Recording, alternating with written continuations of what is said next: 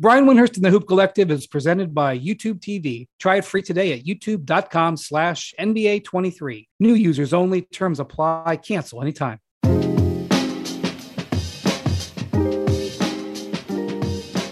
Hello and welcome to Hoop Collective Podcast. We talk about the NBA, which we're doing on Wednesday evening. Joining me from New York City is Tim Bontemps. Hello, everybody. And joining us from Dallas, Texas, where I think you're getting ready to fly to Denver, Van MacMahon. Howdy, partners. And our special guest for our yes. finals for you know, game one podcast, joining us from Sacramento, from his backyard in Sacramento, reigning NBA Coach mm. of the hmm. Year, Sacramento Kings head coach Mike Brown. What's up, everybody? Hello, Mike. How are you? Good. How you doing, B? You doing all right? Hey man i'll i've been home for two days after 18 days on the road so oh. just now just now getting acclimated. We have um, not gotten a windy sleep update but we do have a travel update. That's right. More um, importantly we're fired up you're here. This is awesome. Yeah i remember your first finals. You've been to many finals as uh, an assistant. I remember your first finals as a head coach. What were you doing on the eve of your first finals coaching game? Do you remember I, I, I, I, what I do remember is we were so excited as a team. I'll, I'll never forget. We get off the bus and we're about to stretch in San Antonio. And I think it was Mike Mancias was walking around with a camcorder recording a stretch. and, and I was just like, oh, well, I don't know if I can say that, but I was like, oh, crap. you know, like, we're, we're, we're, so excited to be here. We're, we, we're recording our guys stretching. So I go over to Mike or whoever it was. I said, I said, what are you doing? He, he goes, well, the players wanted me to document, uh, you know, this, this, whole thing. And I was just like, oh my gosh, we might be, in, we might be in trouble. well, nowadays, nowadays LeBron would have his whole film crew in there. He wouldn't count exactly. on Mike. Hey, this is this is how much I changed. I mean, you knew me from back in the day, Brian. I, we have we have like two or three people from our group that follow us around to every single practice, every single shoot around there, and all our team meetings, our coaches' meetings, pregame, postgame, with freaking cameras and all this. and I got used to it. I got used to it. I'm like, I can't believe I let this hey, it is what it is. But we got cameras in there now. It's a, it's a Twitter and Instagram world. You got to feed the fan base. Uh, you're 100 percent correct. Well, here's and what I know. We're feeding them. when I met you, when you would, if you lost a game 89 to 88, you would, I we'd go and say, "Hey, Mike, what happened? How come we lost?" And you'd say, "We should have given up 87." Yes. And now I watch the Sacramento Kings play, and it's like full speed. Guys are leaving are leaving skid marks going up and down the court. You're like, well, we only scored 130 tonight. We were a little off. yeah. You know? yeah. What what what what happened? Well, we should have scored 137. if I just showed 2006 Mike Brown tape of you coaching in 2023, you wouldn't have you'd have passed out on the floor. Um, but it, it, I wouldn't believe it. It just shows the way the game changes. So you actually in 2005, when you get to the Cavs, hired this fresh-faced, hot-tempered. I think it's fair to say he was he was full of vinegar back then. Yes. Uh, assistant coach Mike. Hey, he, true or false? He went by Mike back then. Did he not go by Mike back then? I, when I heard, because I, I, didn't actually see it, but when I heard the story, I was like, "What? I don't think I've ever I don't think I've ever called him Michael one time in in, in, Thank in you. my life. Uh, Thank you. you know what? You know, be fun. I'm actually a little scared to call him Michael. I, I thought about doing it. I said, you know, when I see him, I'm gonna call him. Excuse me, call him Mike. When I see him, I'll call him Mike and see what happens. You know, see if we get fisticuffs right then and there. Mike, I feel the exact same way. I I want to joke with him, but yeah. sometimes you can't joke with him. He he's a very very intense man, but he's good natured when he's in a good mood. But he's he's a very intense man. So since you've known him for so long, yeah. what do you think about your former protege leading this team to the finals starting uh you know on Thursday? I, I tell you what, man, he, he's a he's a great coach. He he works his tail off. Uh, he knows exactly what he wants to do uh, every second of the day with his group with whoever's in front of him, with himself. Uh, you know, the preparation is second to none. and uh, he's got a tremendous feel. He's you know he's been around the game a long time, starting with his dad growing up. You know he played at a, a high level. He he's coached uh, you know he coached in college with some great coaches. He coached uh, in the pros with some great coaches and great organizations. Been around a long time. I he he will have his team prepared. You know for sure. There's no doubt in my mind. Uh, you, you know the, the the one thing that will be interesting is we all know that Miami has a has a will about them that probably no other team has. And I don't know if you can prepare for that, you know. Um, and, in my opinion, uh, that would be one advantage that Miami may have at the end of the day. I don't know who's going to win the series. I just hope it's a, a, a, a great playoff series or a final series. But Miami's will, in my opinion, is is unmatched, and that's why they're sitting in the NBA Finals right now as the eighth seed in the East. Is there is there something, Mike? Obviously, you've now been to the finals a bunch of times as a coach. Yeah. Um, is, is, there something to the fact that Denver hasn't has a bunch of guys who haven't, other than like you know KCP, I guess Jeff Green have been there once. Everybody else hasn't been there. Is there something to be said for being on that stage for the first time as opposed to Miami with Erik, who's coached now in a bunch of finals games, and you know Jimmy's obviously been there, and, and that whole group basically was a couple of years ago. Yeah, you know, obviously being there uh, a, a, handful of times or however many times Miami has, especially with Spo, I, I think you know that there is a little bit of advantage to that. You know, and and uh, you'll tell really on you'll tell uh, really early on uh, as to whether or not that's going to uh, come into play. You, you know, it, it, usually happens right away, and and the series is over uh, rather quickly, whether it's you know four or five games, if that comes into play. Uh, you know, Mike, the, the, way he's been coaching his team, at least from the outside looking in, and the, the way he's given that group confidence. You know, the way he talks, at least to the media, if he talks that way to his team, then those guys expect to be there. Not only do they expect to be there, they expect to win. And that can overcome a lot of your inexperience in situations like this. So uh, it, will it, be an interesting deal.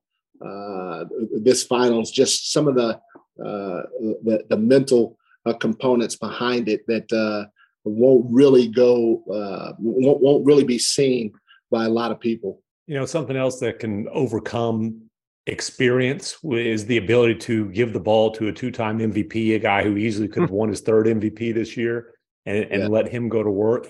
When you're preparing to play Joker what are you trying to take away from him? How like how can you make this guy who's flinging up all kinds of off balance shots, bowling his way to the rim, arguably the best passer in the league? How can you try to make him uncomfortable? No, that's a great question. So when we played now, they're, they're, a different team because they had you know the injuries to Jamal and I think Porter, uh, Michael Porter was out too. We played him when I was in, in Golden State two years ago on our way to the to, to the finals. One of the things we felt as a staff, we we, we said, hey, let him sc- not let him score, make him work to score, but we weren't going to send a double team. If he got 50, he got 50. what he can't do, and what we felt his his team feeds off of, is if he gets 26 and 10 or 32 and 12.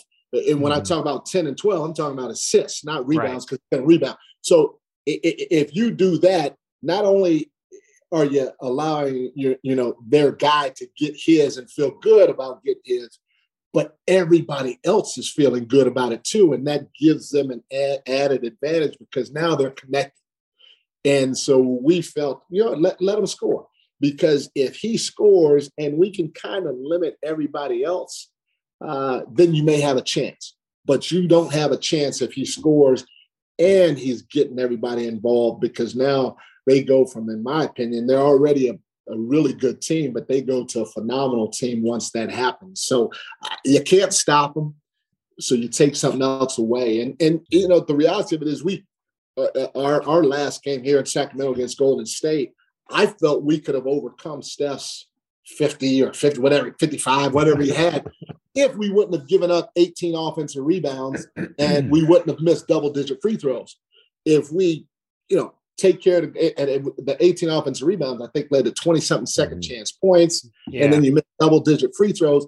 Those two things you can't uh, you can't make up for. But Steph getting 50 and everybody else kind of getting what they got, in my opinion, we could have had a better chance of winning if we took care of those two things. Yeah, it's, it's I don't know what you do about Jokic. His his efficiency is so crazy.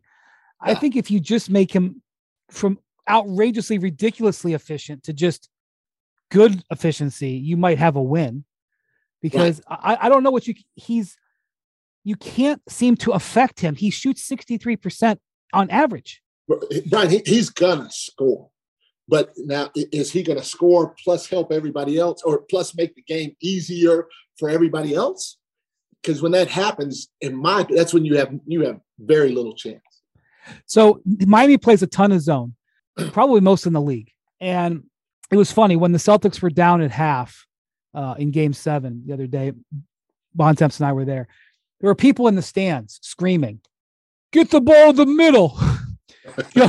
get the ball. To, you know, they were putting their eighth grade uh, zone offense of principles. Yeah, we know. Get the ball the middle. We got it. Boston missed a bunch of shots. Obviously, the zone, if you pass the ball through it, you're going to create open shots. And if you miss them, you miss them. Spo has just over the years gone more and more zone. Like it's just he keeps leaning on it. Why does it work? Why does it work? I mean, there was a reason why he didn't play it in the NBA for decades. Why is it working? Yeah, it, you know the, the first thing is is true. I, if, if you're able to consistently get the ball to the middle of the floor uh, with a guy that can make plays, especially, you'll have a chance to. You should have a chance to beat it. And you know, watching the game. Now, I did I didn't watch it close, uh, but watching the game as a fan, I, I recall I, I recall um, uh, Tatum catching it once in the I think in the second half and he shot a shot that was open and he, and he, and he shot it quickly. He rushed it and he missed the shot badly. But if he, I don't know, if he had a different feel when he caught it at that time, he literally could have caught it, took one dribble, and, and probably dunked it because the middle of the zone was wide open. But he just caught it, turned and shot it. And, and that's how you usually attack a zone. I, I, I think because Spo did a fantastic job of mixing it up. And, yeah. and when, when you mix it up like that, the reality of it is not a lot of teams practice uh, uh, how to attack the zone. And so you hope whatever your man offense is, you hope that when you run it, you're able to attack the zone that way. And, and so it get, it causes a little hesitation. The one thing that, that that Miami did in that zone, they were extremely physical and very aggressive. And it wasn't tight. That meant they really stretched the zone. Yeah. And at times they deny guys. I, I saw Duncan Robinson. Somebody was on the wing and he's he's playing the bottom left side. He's all the way out on that wing, like hitting the guy and you know denying, and then the ball gets swung and he's flying back to the paint. And so when you have that uh, kind of uh, connectivity with that group, and you're as physical as they are, plus you cover the amount of ground that the way they challenged shots in that series was off the charts. So if you're challenging shots that way, it just looks like you, you feel like you constantly have bodies in front of you and you don't know where to go and it speeds you up and gets you confused. And and i, I really th- thought that's what it did to to to boston. Yeah they, they whenever miami calls for the zone uh, this is hardly uh, inside information. It's they hold up the number two. That's their call from the bench for zone. And they call it kind of late. Yeah. um like sometimes they're gonna they, you know they have a plan coming out of the timeout when they maybe do it like the next second possession or whatever but sometimes you know it's always off a score sometimes they'll score and like they'll be running back up and Spoelstra will scream you know two and they yeah. they, they know to quickly quickly how to how to move into the position but it it is they don't play it like six straight possessions in a row correct you know yeah. and sometimes like coming out of a timeout they'll they'll play they'll put full court pressure on yeah. and then fall back into the zone yeah. It's different. Go ahead, Bontemps. You mentioned before, Mike, about the will that the Heat have collectively. Yeah. And, and yeah. we've seen we've seen Jimmy Butler in particular lift his game and lift his team up a couple times now uh, in the playoffs over the past few years. Certainly safe to say he's shown to have a penchant for doing that. Have you does he remind you of anybody in the way he's been able to sort of go from obviously being a great player in the regular season, but to consistently take him his game and his team up a level in the playoffs like this and sort of push them farther than people would expect? Now, I, people are going to kill me for saying this because they're going to think I'm comparing these two players. But but uh oh, Uh I, am comparing their. I'm not comparing their games. I'm comparing exactly what you spoke on at first. The, the, the word will. What what Jimmy Butler has done during this playoff series, and like I can feel through the screen. And in my opinion, that's Draymond Green for Golden State. The way that he wills that group to another level is, is, is off the charts. I, I remember they were playing, I think it was Memphis or Minnesota during the regular season, and they were down, they needed to win the game to continue, and they were down 20 or something like that the first half. and Steph, I think, had a great game, maybe Clay did too. But but but Draymond's ability to will that group and get that win was reminiscent of what he's done in the past. In when I was with them in our finals runs, I, I mean he, he was the glue, the, the, you know he, he was the defense he was the uh, he was spectacular in ways that people don't even know and it starts with that word right there so in my opinion those two guys are in a category uh, almost in my opinion uh, uh, by themselves when it comes to that because there are other great players that can make other players other players that are average become really good and stuff like that and guys that can rally the troops but when you talk about a player that can take a group of guys and get them over the hump game after game after game after game after game, that is hard to do. And and you feel that with, with, with Jimmy. And it makes everybody on that team probably tougher than what they are, you know. Sounds like a you series know, MVP to me, MacMahon. No, stop it. Caleb Martin should have won. Uh, this uh, we're You're not, going to uh, listen, Caleb, Caleb, Caleb Martin should have won Eastern Conference Finals MVP. We, he's just giving me a, argument. He's giving me a hard time, listen, because I voted listen, for Jimmy. It, that's all. Yeah, that's all it is. We're we're, we're not we're not going to get into that one. I actually wanted to ask you though, in a way, about another award winner. They they call it the Jerry West Award. We've been calling it the Cajones Factor Award here. So you're coaching. You're coaching that guy, De'Aaron Fox, on a regular basis, and you you know you mentioned Jimmy's will. Part of that is just this unwavering confidence. It's, it's not just game to game, but he can play terribly on the offensive end for 46 minutes. And then boom, the guy's scoring 10 points in the last two minutes. You know, Miami didn't win that game, but it's just an example of what you see from him. Jamal Murray's that same way. You know, that, that game he had the 23 point fourth quarter. He was three of 15 at one point, pretty deep into the, the third quarter.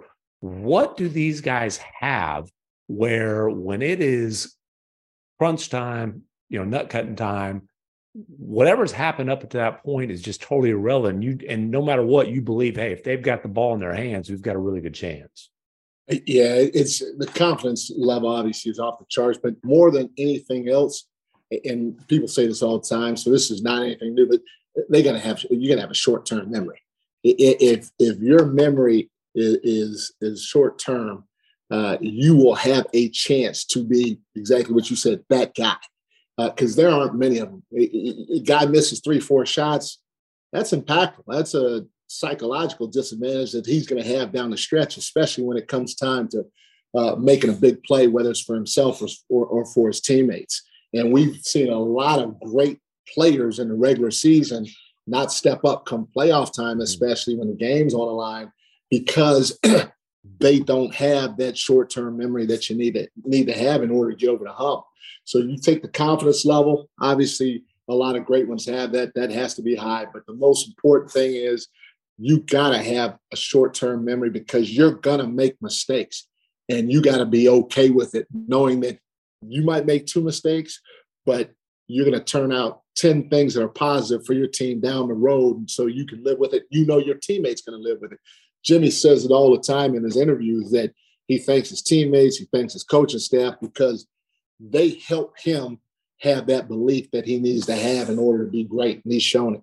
Speaking of late game execution, I didn't know this until Bontemps reminded me of it. Today is the 16th anniversary, oh. game five in Detroit, Mike.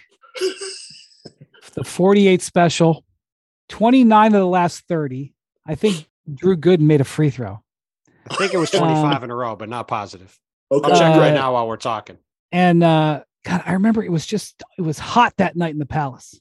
Oh. It was a hot night. It was a it was warm in there. I think LeBron needed an IV after the game. What what do you remember about that night? So I, I remember uh, Detroit Detroit took a timeout, and uh, and speaking of uh, young great assistant Mike Mike Malone, I, you know we, we go to the free throw line and, and, and we meet as a staff, and the players go into the huddle, and you know Mike great coach, a lot of great ideas back then. He ran our defense, he ran our offense. You know, he was offense coordinator, defensive coordinator at different times. Uh, and I leaned on him or relied on him heavily during my tenure there. And I'll never forget, he, he was like, hey, we got to tell, you know, them to do this or LeBron to do that or whatever. And I'm like, no, no, no, no, no, no. We ain't telling them. we gonna let him keep doing what he's doing. So we're gonna stay right here until this timeout's almost over and then I'm gonna go over, and then I'm gonna go in that huddle, and I'm gonna listen to what he has to tell me. and so that's what we did. We stayed in the little coaching huddle. I walked to the team huddle. I kind of looked at LeBron because he was talking, and I just was nodding my head. I put their hands in, and I said, "One, two, three, team, let's go." we just you're making fun of yourself. You're making fun of yourself. I, yeah, it, it, people make will say that I'm just saying this because you're here you coached a hell of a game that night. If you go back, it's on it's on the NBA TV. By the way, it's almost unwatchable now because oh, of how bad the offense was. Um, honestly, I, I no, that's what I'm saying. Okay. It was great defense. Here's the thing. This is a bit of a controversial statement. I've said it before. I don't think it was one of the 10 best LeBron playoff games he's ever played. That it, it was because he'd never done it before, and you guys were such a big underdog, and he was carrying yeah. it when you have going like you go watch it and then you go like watch clips from LeBron in 2018. But you coached a good game because the na- the nature. I'm telling you, if you watch it on NBA TV when it comes on, you watch it and you watch the moves that Mike made. I'm not just saying this. I swear, you coached a hell of a game. People probably, you know, you're joking about it. what you did, but you know the substitutions you made and the in the matchup changes you made. Like it was it was an absolutely jaw dropping game, it, but it was an ugly game, man. Ooh, it was ugly. I agree. It was ugly. It was like, but hey, but we were we were we were one of the first teams to switch a lot because if you think about it, that's kind of why I started Larry Hughes that year because when you have Larry, you got then you had uh, uh, Sasha, LeBron, Drew, and Z couldn't switch. But when we brought Andy in, it allowed us at times to switch one through five you know, with, with that group. And, and so we did some of that against Detroit just because you, know, you got uh, uh, Rasheed and you got Chauncey, those guys playing high pick and roll with Rasheed picking and popping. You can't show and get back to Rasheed at seven feet, shooting the ball the way he does. You can't go underneath Chauncey with him shooting the ball. So we, we were forced to switch quite a bit, at, you know, in that series and in our length, especially starting at at, at uh, at the point guard spot helped out. When you would win 70 or maybe it was like 81, 80 or something, you had such a smile on your face. You're like, got him, got him. uh, now that's now that's a halftime score. Before we let you go, we got to talk about your team. It's a spectacular year. Man, I know it was a disappointing ending game seven, but man, what a great year in Sacramento. The fans are crazy. What's it like for you living in Sacramento right now? I, Brian, it's, it's awesome. I tell you, and I'm not saying this you know, just because I live here.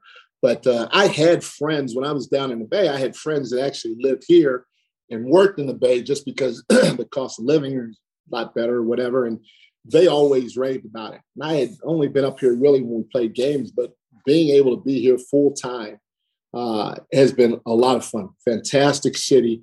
Um, the people are great. They know their basketball but but more importantly, they're passionate about the basketball. And even when we started the season off in, in, in preseason, you know, I think we went undefeated in preseason. I mean, the, the just the excitement around here was crazy. And I'm like, you know, it's only the preseason, but they didn't care. And as the year went along, it just it, it got to a level that was unrecognizable by me. And this is not a knock to any of the fans at uh, uh, the cities that I worked in before but but this place is truly special. Uh, it, the, the, arena, how loud it gets, the passion before the games, after game, it's all real, and so uh, extremely enjoyable from that standpoint. The facilities are off the charts. Uh, I enjoy my entire group, and and and the biggest thing is I you know I give a lot of credit to our players. They uh, allowed me to coach them uh, from day one. I mean, this this is a players' league, and uh, if you understand that and you try to help put them in the best possible position so that they can uh, show their strengths, then you may have a chance. Well, we, we're you guys you guys pulled off something that's really really difficult to do. That's you you made Mark Spears look like a genius. All right. so listen, you you inherit this team, you take over this team that uh, passionate fan base that is starved for success. I mean, you know, Arco Arena, 60. I always would say that the playoff draw was old enough to have a driver's license. when Spears goes on there, goes on NBA Today in the summer and is ah playoff team, no doubt. What what are you thinking? I felt this from the beginning. You you ask any of our players, you, shoot, you can ask our owner from day one. I, when I looked this at this roster from the outside looking in, I, I said initially, I said, okay, you got Fox, you got Domas, we got HB. So to me, right there, they gave us a chance. And then, you know, we were able to get Leak and Kevin and, and, and draft Keegan. And so I'm like, okay. And there were some great pieces to this puzzle that I thought if we can get them connected, especially right away, then we would have a chance. And so I spoke playoffs from day one. And I will attribute part of this to uh, uh, to, to, to, my thought process on this to Randy Bennett, head coach at St. Mary's. Talked to a lot of people when I took the job. He was the one, the, the one that stood out the most. I asked him because he, if you think about it, he took over St. Mary's. I don't know if there was a worse college program in the country than St. Mary's when he took over. So I talked a lot about that program and how he built it and all that stuff. And but one of the questions I asked him, I said, if you had one regret looking back, in your process of trying to build that program into what it is today, what would that be? Without hesitation, he said that he would have worked on getting his group of players to believe sooner than what he did. Because he, he goes, you know what? I knew we were going to eventually be good because we'd recruit the right guys. They were going to work hard, change the culture, boom, boom. He said, but I didn't pay attention to the belief aspect uh, as much as I should have. And and I, st- I was like, okay, well, can you explain further? He said they'd be in a lot of games because they had the culture was changed, playing hard. The players, he said, but there'd be three minutes to go in the game, mm-hmm. and they might be down one or up three, and they the team would look up at the scoreboard and they'd realize it's a one possession game, and they'd be like, oh well, I don't know if we're supposed to win, and the other team would see, okay, St. Mary's so hey, let's let's turn it up. Let's turn it up now. let's just run them out the gym. And he said they lost six or seven games that first year that they should have won if he would have convinced them to truly believe that they were better than what they were. And so from day one, I was like, no, no, this is not about making the playoffs. It's everything was when we are in the playoffs, mm-hmm. this is what we got to do, or this is what we can't do. From day one to the whole throughout the whole year. That's how we spoke. Well, and, and, to that point, Mike, it was really impressive. We talked about this when the series is over on the podcast, but throughout that series, uh, whenever you we I was laughing whenever you talked to Lisa or anybody during one of the quarter breaks. All you'd ever say was, "We got to keep playing faster. We got to keep pushing the pace." We could, like you really part of the belief was believing in the way you guys had played all year, and you guys did that all the way through that series, and people didn't necessarily think you could play that fast in the playoffs, right? What did you beyond that? What did you learn about your group going through that experience the first time playing, obviously against a championship caliber team in Golden State, and, and what did that show you about where you guys have to grow to get farther than that going forward? Because as you very correctly said all throughout the season, your goal wasn't just to get to the playoffs. Even this year, it was to go farther than that. And you guys showed you're more than capable of doing that. I, the biggest thing is is when, when I look back on that series is I truly believe that we can be a more physical defensive team than what we showed during the regular season. And the physicality that we displayed in the playoffs uh, was tenfold what we displayed during the regular season. And if we can have some carry over from that with that from day one, while maintaining or even getting slightly better offensively, we will be better prepared to make the run that we expect to run come next playoff uh, or next year in the playoffs. Uh, our regular season defensively, we all know it wasn't great. Part of it, in my opinion, part of that, in my opinion, was our lack of physicality. And I was concerned about that uh, throughout the whole year. I was concerned about that going into the playoffs. Uh, but our guys showed that they have that ability to be as physical as you need to be to be competitive on that end of the floor. It can't start this year. It can't start for for us come playoff time. It's got to start from day one, right now. Whenever we're on the floor, we got to play with a sense of urgency or physicality that will carry us to where we need to go uh, come next next playoff run. Man's already working. Thank you for taking some time out with us, Mike. Hope you enjoy a couple of days off. And hey, you got uh, draft and free agency and summer league to prepare for. So thank you so much.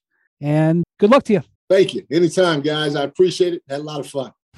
More Hoop Collective podcast after this. You can now stream the most MLB games on DirecTV without a satellite dish. Yes, catch the clutch hits, strikeouts, grand salamis, web gems with nothing on your roof. So, who's ever up there, whether it's the roofers, Santa, birds, old timey chimney sweeps, moody teenagers, thrill seeking raccoons, you name it, they won't find a satellite dish. But you will find your MLB games on DirecTV. That means DirecTV is your home for baseball this season. Root, root, root with nothing on your roof. Yes, stream your team. Call 1 800 DirecTV or visit DirecTV.com Sign up today. Claim based on total games carried on sports networks. Sports availability varies by zip code and requires choice package.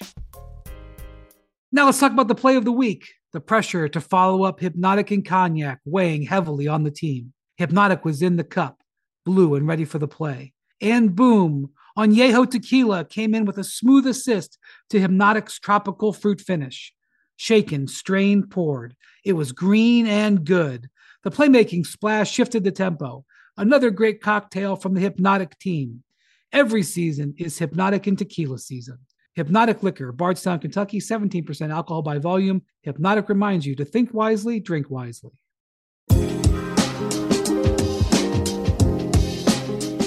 Okay, but before we move on, it's time for trivia. Trivia is brought to you by YouTube TV. Try it free today at youtube.com slash NBA 23. New users only. Terms apply. Cancel anytime. Bontemps, you're up. And now to present today's trivia question, the whiz of the quiz, Tim Bontemps. So we've got some timely trivia. The Denver Nuggets uh, make their first NBA Finals appearance tonight in Game One against Miami. They were one of six teams that had never made the finals before this year. Who are the other five? Grizzlies. That's one. Kings. That is incorrect. What? Kings have won championships. the- Kings have won championships. Royals. bro. I mean, come on. That is a uh, massive technicality and a whole. no, it's not. The, the franchise has made the finals. Sheesh. Hornets, Hornets are correct. That's two. Wow. Timberwolves. That's three. Woo, he's on fire. There's two more. All right, two more. Wait. Okay, you said one of six. Uh the Nets have not. No, yes, they have. Sorry, Jason Kidd. I should know that. Uh the Hawks have not made the NBA Finals. The Clippers have made it. That's four. No, the Hawks have back in the Bob Pettit days. By the way, I thought Tatum was going to pass Pettit on all-time leading scorer, playoff leading scoring list, and I was going to get excited about that. Um, Bob Pettit played for the Hawks. That's right. Yeah, Bob know. Pettit did That's- play for the Hawks. Again, I should have known these things. Uh the other one is the New Orleans Pelicans. We already said them. Who said them? No, Brian the did. Hornets and the Pelicans are two different two different things. Well, Yeah, not anymore. Bozo. Well, they're What do you mean not anymore? They have different They're, histories. they're now. two, there's they're literally the Charlotte Hornets. The Charlotte Hornets. The Charlotte Hornets are a new team, fellas. Yeah, I agree. they were That's- the that Hornets, was- expansion and team. now I'm saying Pelicans. Yeah, there's still one other team you haven't said yet. Wait a minute. The, the Hornets and nor the Pelicans have made it. Correct. Separate- Correct. and there's still one more. Yes. No, there's you said Hornets, Pelicans, Grizzlies, Clippers. Clippers. There's a fifth team. Grizzlies. There's a fifth team. Math. We're gonna need one to We're gonna need a we're gonna need a forensic review on just what happened here because I was in the same boat as MacMahon. Yeah, just- There's we- one other team that has not made the finals that you haven't said. Clippers, Grizzlies. He said the Timberwolves. Pelicans. Bozo. Okay, you were too busy yelling. The Timberwolves were the fifth No, he- team. He There said go. it. the- Oh my like, God. a long time Okay. ago. Uh, hey, hey, hey, hey, Bontemps, you're not gonna want to listen back to that. So I'll just say, great Well, question. those are those are the five teams for the listeners Okay. at home. Great right. question. Terrible execution. Did he say that the? All right, never mind. Okay, thank you. Okay, uh, before we go, I did want to talk about Mike Brown's former team, the Golden State Warriors, who saw Bob Myers step aside. I don't know if I want to use the word awkward press conference. First off, Bontemps was brought this up to me earlier today. It's not often that you see an exit press conference for a leaving executive. Mhm. That's unusual. Um, but it was like, so he did part of the press conference, sort of announcing his decision and his feelings. And then Joe Lacob came up there and was full on Joe Lacob. he was like, "We're still going to win. we don't care what they what rules they put down, whatever like that. We're still going to win." Uh, I I actually loved it. I I love Joe Lacob being Joe Lacob. Um, Joe is always entertaining. and uh, I also I loved um, when he was like, "Yeah, we're um, we're gonna work Bob through the end of June. His contract is through June 30th, and we're gonna work through the end of June." And like, I have no idea what they discussed about, but it, I just to be clear, I don't know. Okay, but it looked to me like that was the first time Bob had heard that. He just sort of was like looked over and he goes, "Somebody tell my wife." I, I'm That sure was- he'll be working real hard as a consultant. Uh, that was uh I don't even know what to make of that. It's not off, you know, the Warriors are such a put together organization. Okay, sometimes they have little skirmishes like one guy punching another guy, but you know, they they handle their business pretty well. And that was a little bit unusual and just an indication of how this has got them off balance a little bit, Bontemps. Yeah, I mean, look, it's not like I said. It's, I mean, it made me think of obviously it was vastly different circumstances, but when Avery Johnson got fired by the Nets way back in the day, I remember he did a he came back and did a press conference at their gym, uh, their practice gym, and announced he got like a like a I got fired. I came back to talk about it thing, which is always stuck with me as being very strange. These circumstances are obviously far different than those were. There was an iconic quote that happened the day that Avery got fired. he you know, he was he was coach of the month of November and he got fired in December. Does that sound right? He got fired on December 27th. Okay. So Prokhorov holds a press conference the day he fires Avery. They had a game Well, that night. It was a few days later, actually, because he'd actually he'd gotten back from his thing, but it, it- the enough. quote still fits. The, no, the quote. I'm just giving it for All right. context. I'm sure you're right. You were covering that at the time. And somebody asked sort of a innocuous question to Prokhorov. When did you f- decide you were going to fire Avery? And he was like, "Oh, last week." Okay. Why did you wait till this week to uh, fire Avery? And he goes, "Well, I was. I'm not going to try to do his accent." He goes, "Well, I was in British Columbia. I can't remember if he said British Columbia or Alberta." And he's like, "The snow was up here." And he like made. It. He was in Whistler, in Whistler, British Columbia. he's like he made an indication like the snow was up to his chest. He's basically like, yeah, I, I wanted to ski for a few more days, so I decided, you know, I decided to, to fire him, but I wanted to ski. So, and I appreciated the answer because it was honest. I always appreciated Prokhorov press conferences. He was always entertaining. But yeah, I mean, look, it's this obviously has been a long time coming in some respects, right? I mean, you go all the way back to Mhm. December when Adrian first reported that Bob was in the final year of his deal, and there wasn't really, you know, at that point, a lot of traction on contract talks. And no, look, I think if you want to look at this pretty realistically, this is going to be a very difficult and not so fun job going forward. I mean, it's never it's never fun to preside over the decline of a dynastic team. You, you know, obviously the, the most famous You example. didn't of that is hear the Joe Bulls. Lacob say they're going to keep winning. Oh, I don't know what you're talking I about. un- I understand. New but- timelines is back, baby. Well, you go back. Obviously, the most famous example of this is you go back 25 years to when the Last Dance Bulls split up. But you know, you go back to when the Celtics in the early 90s were kind of on the downside with Bird, Parish, and McHale. Go back to the Spurs with Duncan and Manu and those guys, and they eventually all retired and they tailed off. Like, no matter how great a run Ah, the have, Spurs tailed off when Kawhi decided he'd had enough of San Antonio, but the other example Well, but I'm we'll just. I, I know, but I'm just saying at some point, the different, there's different circumstances across the board, Mhm. right? But at some point, no matter how great a run you have, you're going to hit a downside. And the Warriors are approaching, especially with the new rules, even though Joe Lacob, as you said, said, who cares about the CBA? We're going to win anyway.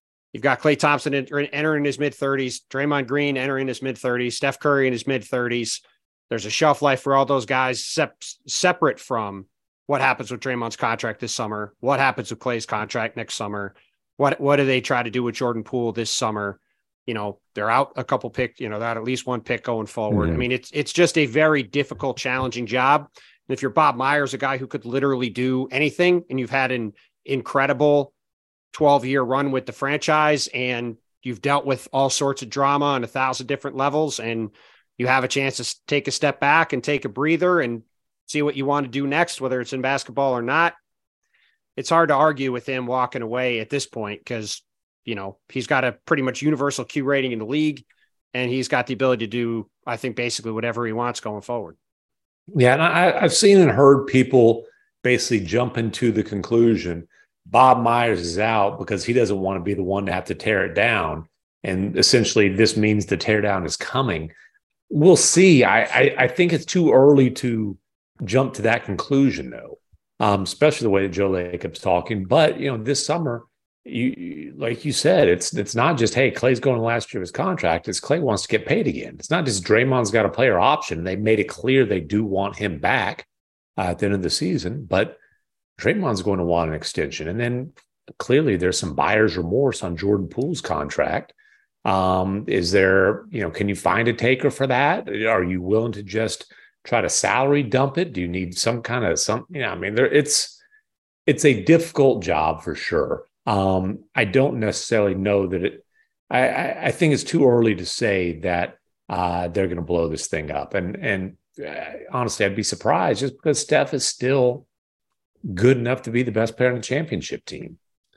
And so, to be clear, I wasn't saying I think they're going to blow it up either. It's just there's a mm-hmm. lot of there's a lot. It's a challenging job ahead, regardless of right. whether you do decide to blow it up or not, because there's well, a lot of difficult decisions ahead for that team. Here's what it seems like, and this isn't finalized yet, but there's an understanding, I believe, that the new rules will go into effect not for next season, but the phase in starts a lot a lot of them go into effect in the 24-25 season. A couple of them notably go into effect this coming off season including not being able to use the tax mle if you're a certain level over the cap. So for example golden state cannot add another Donte DiVincenzo this summer. They're not going to have the ability to do that which i don't think they can afford significant it. Well, even if they can't, even if they decide they can't afford it, they can't. And he was a pretty significant piece for them last year. Right. But I think the point is, is that the Warriors can probably squeeze one more year out mm. at enormous cost, but before the new rules come in that really make everything onerous. The second apron is not going to come in until 24, 25. So if Joe Lacob is willing to go over 400 million, which is what it would cost with Jordan Poole's contract coming on and re-signing Draymond, whatever that number they come to, it's going to be somewhere in the 400 millions. If he was willing to do that, I do think they can hold it together for one more year. Mm-hmm. 24, 25, it's very hard for me to see that any team is going to want to be in the in the second apron at that time. And that it's going to be interesting to see what happens with the Clippers. The Clippers are a team that nobody talks about. The Clippers uh, Kawhi and Paul George are going the last years of their contracts. I don't know what's going to happen there. I don't have reporting on what they're going to do. Um, but I think you know this is targeting the Clippers and Warriors, and um, mm-hmm. so I, I, definitely possible somebody would go into the second apron. It'll obviously happen eventually, but I think the Warriors have one more year where they can try to go for it. And so However, it's Steve Kerr's last year of his contract and it's Klay's last year of his yeah. contract. And so knowing that you're not going to know what that world's going to be like, are you roll? Are you are you going to roll with that without you know extending them? I don't know. And and and if you do, you know how how are Clay and Draymond going to handle that? You know, is that I? It's not just a business decision. There's obviously a human element there. Um, two proud guys who have helped deliver four championships to that franchise. Uh, Draymond certainly isn't one who's known to bite his tongue. Really? We'll see. Yeah, we will see. More Hoop Collective podcast after this. If only starting your fitness journey was as easy as starting this podcast. The truth is, all the lift big, get big, and Beachbody ready in three weeks pressure stops most of us from even starting and starting is what matters most. It's everything. Wherever you're beginning and wherever you want to be, Peloton encourages you to just start. With thousands of classes to get you moving and doing what you can, even if that's just a 10 minute low impact class, they have those too. And when you're ready, take it up a gear with a 30 minute live DJ ride. Start with Peloton and find instructors that will keep you motivated to stay on your fitness journey. Learn the basics and build from there. Remember, doing something is everything. Get started with a Peloton bike or Bike Plus rental at onepeloton.com slash bike slash rentals. Terms apply. Baseball is back. Get your ballpark on with tickets from Vivid Seats or enjoy hockey and baseball in all their glory with courtside seats. Whoever you're rooting for, there's nothing like the thrill of seeing your favorite team live. Vivid Seats, the official ticketing partner of ESPN, is offering you $20 off your first $200 ticket purchase with code HOOP. That's code HOOP. Download the app or visit vividseats.com today. Vivid Seats, life happens live.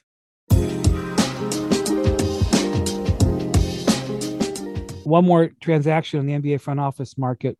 The Knicks did not, I don't, shouldn't say they didn't. Scott Perry is leaving the Knicks. His contract mm-hmm. is up.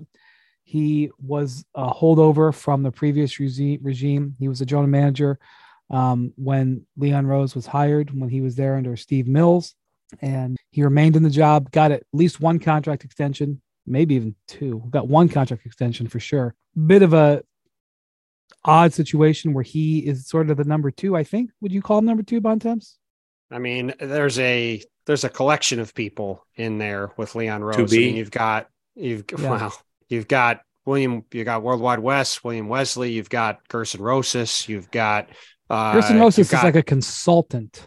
But he's uh, around all the time. He was doing yeah. a lot of a yeah. lot of yapping on the phone to other teams. Yeah, you've got true. Scott Perry. Uh, Scott Perry's obviously a long time exec who's been around a long time. He's there. You've got guys like Jamie Matthews now in Houston who've been there forever. Then you've obviously mm. got Tom Thibodeau on the bench. He's certainly not a wallflower either. I mean, there's a lot of Hmm. a lot of voices. Uh, no one has ever described Tom Thibodeau as a wallflower. he definitely isn't that. so anyway, but I do think it's interesting to see how the Knicks approach this offseason. Um, they have some business they have to handle with their own team, primarily contract extension for Immanuel Quickley, and also they got to sign Josh Hart. They can't let Josh. Hart Josh Hart walk. Um, they got to get that done. Um, and then, you know, they're obviously a candidate for any star player who comes available. They're obviously mm-hmm. a candidate to trade for them. They have the expiring contract of Evan Fournier, and they can use that in, in any type of deal to help uh, get the money right. Um, I don't think that they'll be. Uh, I think that's what they intend to do is hold him, you know, for the for usage for something like that. So um, I think the thing about the Knicks, they were rewarded for their patience on not trading for Donovan Mitchell. They did not um, give the the the, um, the premium price, and they took a lot of heat for it, and they still started taking heat for it in some corners. Ended up on the right side of it because Jalen Brunson was great, Josh Hart was great, Randle had a bounce back season. All those guys have huge value. They still have all their picks. They can still do things with it. Um, I think they felt good about exercising patience, and I think they're hoping to keep the patience there. And what I mean by that is if a guy comes across the boards who they can trade for, they're looking for a guy that can get them from fifth place to 1st mm-hmm. Not necessarily they're, from fifth place to fourth, fifth place to they're third. not they're not hoping for patience. They're hoping for the process. I don't know if I don't know if that's coming, but listen, I mean that's they've looked at that situation in Philly, and there's been a hope in New York that, that, that stuff in Philly will go haywire to the point where Embiid would ask out. I don't know the percentage odds on that. I would say they are uh, slim, but that's been the hope. Now, is there going to be another star who becomes available who's worth pushing all those picks, you know, in, in the middle of the table? I don't know. I don't know. I don't know who else it would be. Um, you know, let me just link. Not that they would trade for him, but let me just let me just throw a name out there. Like let's mm-hmm. say Toronto decides to rebuild and their play. I'm not, I don't, I don't want to be aggregated. So like, let's just say right. one of the Toronto players, hypothetically, there's a Toronto player that may become available. If you're the Knicks, you probably would have a good chance to trade for one of those Toronto players. Or you can aggregate you me and say the hypothetical here is Pascal Siakam. Now, the question is, how many picks are you willing to throw in on that? Like, honestly, if there's a guy like Embiid, I think I don't think they would stop until they said a, a, team said that's all your picks and we're still not doing it. Siakam, how, how many picks are you willing to give up? And which picks? Well, my it's, point it's is how many. It's which. Would they would they do one deal and take themselves out of doing the other?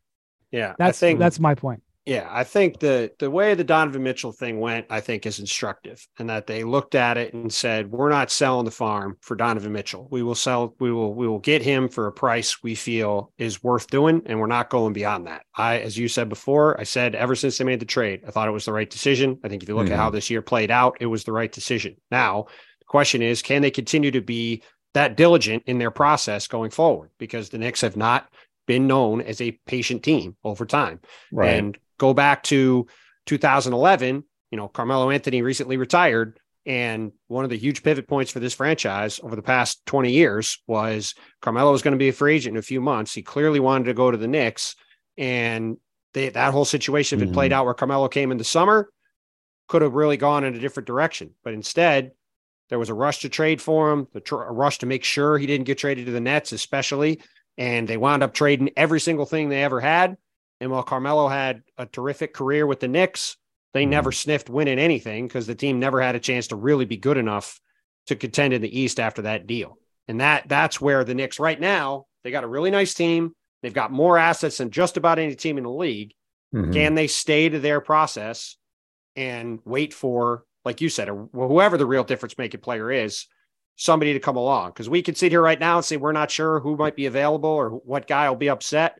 But if the history of the NBA has shown anything, it's that There'll be guys become available and guys get upset. That's right. There'll be somebody. Yeah.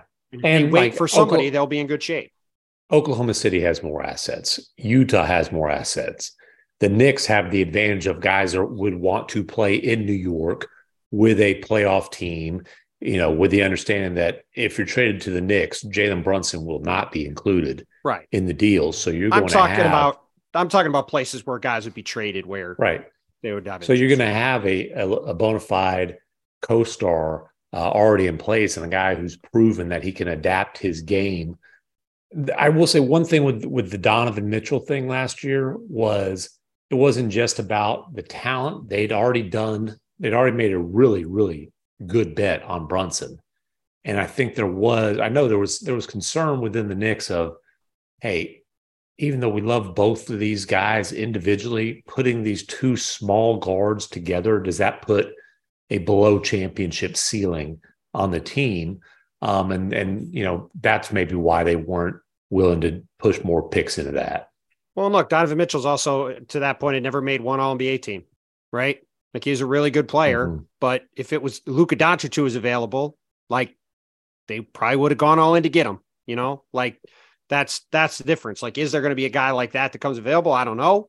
You know, some elite, super elite, uh, unquestionable superstar, but Donovan Mitchell is a great player. He wasn't that, and I didn't think it made sense Yeah. for all for that reason and others for them to go all in for him then. And I think if they go for a similar guy, they're going to trap themselves in a similar place instead of trying to really swing for the fences. Yeah, and so like Damian Lillard, I think there would be very similar concerns in addition to obviously the age. Well, I you know when I hear people talking about Dame, it's still a gigantic if. Yeah, for sure. Also talking Um, about a gigantic amount of money for a guy entering his mid thirties too. Dame, I don't see Dame playing next to Jalen Brunson. No, that's what I'm saying. I, I I don't think I'm just throwing out a name who I saw. I was watching TV this morning. They were speculating on uh, trade possibilities. Don't Uh, watch TV. Don't a watch TV. handsome, a handsome fellow with really well uh, gelled hair. A quaff, Um, if you will. I never. I actually was- didn't I- have enough in I today. I know how to spell that, but I don't. I wasn't quite sure. I, I, I probably would have gone like coif, and I don't know. I try not to use words I can't pronounce. Um, I'm just, Limited but, vocabulary, obviously as we Dame is Dame is being. There's a lot of. It is speculation at this point. To be clear, on the possibility of him being on the trade block at some point this summer. But I'm just saying, I don't think that's. Despite the fact that he's a Hall of Famer and still can light it up, I don't think that would be a good fit for the Knicks. And I, I will say I this Dame hasn't said what he would do because Dame came out at the end of the season and said, "I basically I don't want to play with the guy who's going to take two or three years to develop." Yeah. Then the Blazers get the number three seed, number three pick. Mhm. I don't know. Maybe Dame's changed his mind. Like until I hear him double down and you know make it clear that he wants that pick traded, I'm not going to assume. right. I'm not going to. Although he was he, yeah, you, you give him he has the freedom to change his stance or whatever, but he was pretty damn clear at the yeah. end of the season. And like I know Jason Quick when he wrote something about the uh, the Blazers situation after the lottery, a guy who's covered the Blazers for years, he did reach out to Dame, who you know he opted not to comment, didn't didn't didn't uh, text him back, which you know that that's well within his rights. But if he if he wanted to make it clear that uh, hey number three pick, listen, we can I think we can work with this there's plenty of avenues for him to get that uh, stance out there, and he has chosen not to so far. That's true. okay. All right. Well, thank you for listening to the Hoop Collective podcast. We will be back to you uh, on Sunday uh, on this feed. We're doing some crossover pods after the games with um, our buddy Zach Lowe, um, as we have for the last number of years in the finals. But uh, as far as your Hoop Collective fans, we'll be back with these two gents and Jackson um, on Sunday when uh, game two will be played. Who knows? Could be Heat one nothing. It will be their seventh consecutive time that they're one nothing. So, or the Nuggets will blow them out. We'll see. Thanks for listening. Have a good weekend. We'll talk to you soon. Adios, amigos.